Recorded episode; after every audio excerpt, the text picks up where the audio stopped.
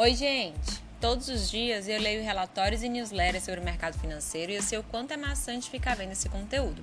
Assim, em poucos minutos eu vou resumir diariamente o que me chamou a atenção. Então, ficamos combinados, de segunda a sexta, às 18 horas, um comentário breve sobre os meus destaques no dia. O episódio de hoje vai ser Números da Economia Brasileira. Pessoal, hoje eu trouxe aqui os indicadores econômicos mensais, é, hoje eu atualizei dia 7 de julho de 2020, é, e queria destacar alguns sobre alguns setores, por exemplo, a questão dos preços. A inflação de maio, ela, ela apresentou um número negativo, ou seja, deflação, ou seja, os preços gerais, a cesta geral, ela diminuiu de preço em relação ao mês anterior e também em relação a maio de 2019 foi uma deflação de 0,38 em relação ao mês anterior. Uh, além disso, a inflação anual ela já acumula 1,88%, significando que está muito baixo comparado à, à mesma variação do ano passado, que foi de 4,66%.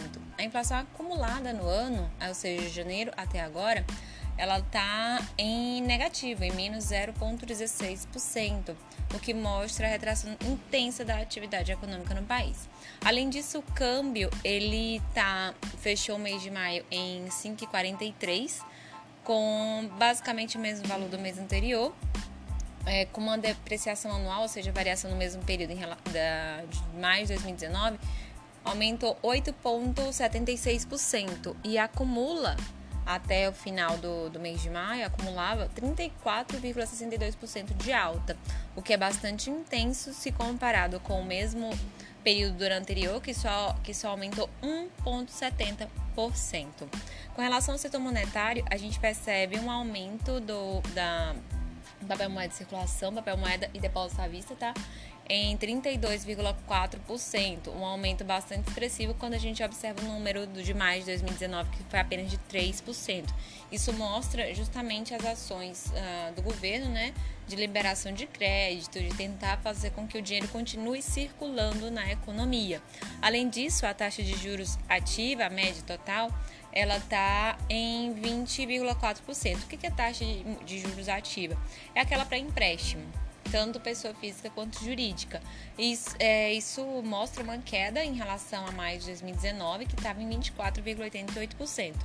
Ah, quando a gente olha somente para pessoas físicas, a gente também percebe uma redução, mas um pouco menos, ah, um pouco menos intensa, já que ela ainda está em 42,7%. Mas quando a gente observa que em maio de 2019 ela estava em 51,7%, então a gente vê que foi uma queda uh, importante. Além disso, a taxa de juros passiva, que é aquela que você recebe os juros, ou seja, você empresta o dinheiro, ela está pagando 3,95% Uh, em maio de 2019, enquanto que em maio de, 2000, em, em maio de 2020, desculpa, enquanto que em maio de 2019 ela estava em 6,18%. Ou seja, está pagando menos justamente em linha com a queda da taxa de juros uh, básica da economia. Em maio, a taxa Selic, inclusive, ela fechou o mês em 3%. Hoje a gente sabe que tá, é, reduziu mais um pouco, né? E está em 2,25%, justamente para tentar estimular o crédito e aumentar a circulação da moeda no país por essa facilidade de pegar empréstimo, de, de, de ter acesso ao dinheiro, né? Além disso, o setor externo, as reservas uh, internacionais líquidas em dólares está em 345 uh, bilhões ah, além disso, em relação à base monetária, ela representa 5% da base monetária. Uh, e o setor bancário, a carteira de crédito, ela cresceu 9,25%. Isso foi um aumento bastante expressivo quando a gente compara com 2019, que estava em 5,5%. Além disso, a inadimplência também aumentou um pouquinho em relação ao ano passado. É, hoje ela está em 3,23% e no mesmo período do ano passado, em maio de 2019, estava em 3,04%.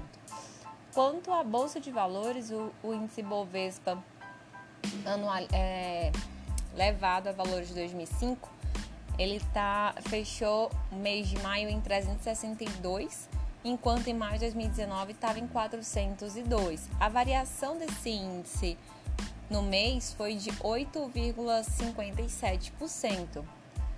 Ah, ou seja, cresceu bem em relação ao mês anterior. Além disso, o risco país é destaque porque ele teve um, uma redução em relação a abril, né? Abril estava em 422, agora está em 392, mas isso mostra um aumento bastante relevante quando observa o mesmo período de 2019, que era 274. O que, que é isso?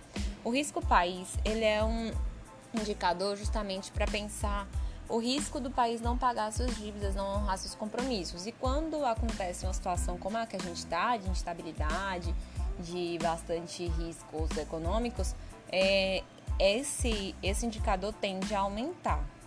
Além disso, o setor real, o índice de produção industrial caiu, como já era esperado, né, em 18%, é, comparado ao crescimento do ano passado, que é o, não dá para comparar um ano com o outro exatamente por causa dos, de toda a questão que envolve pandemia e atividade econômica.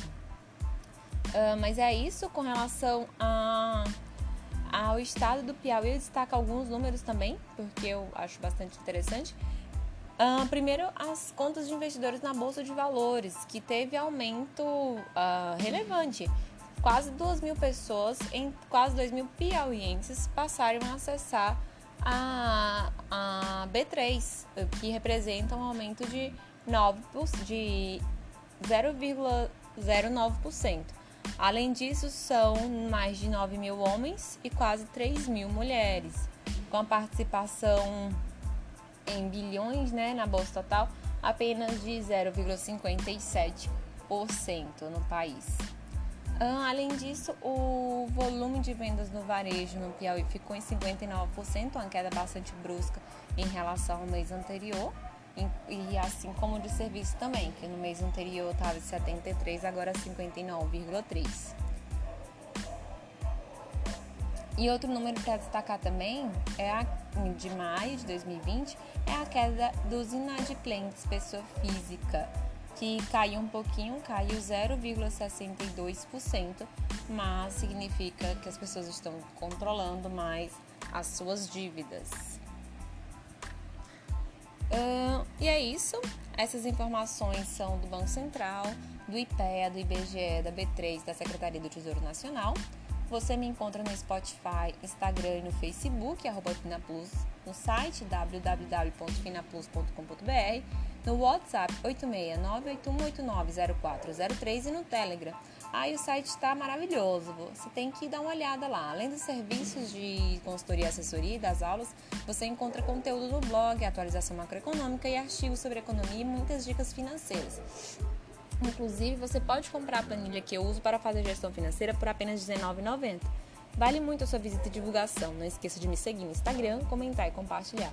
Um beijo e até amanhã!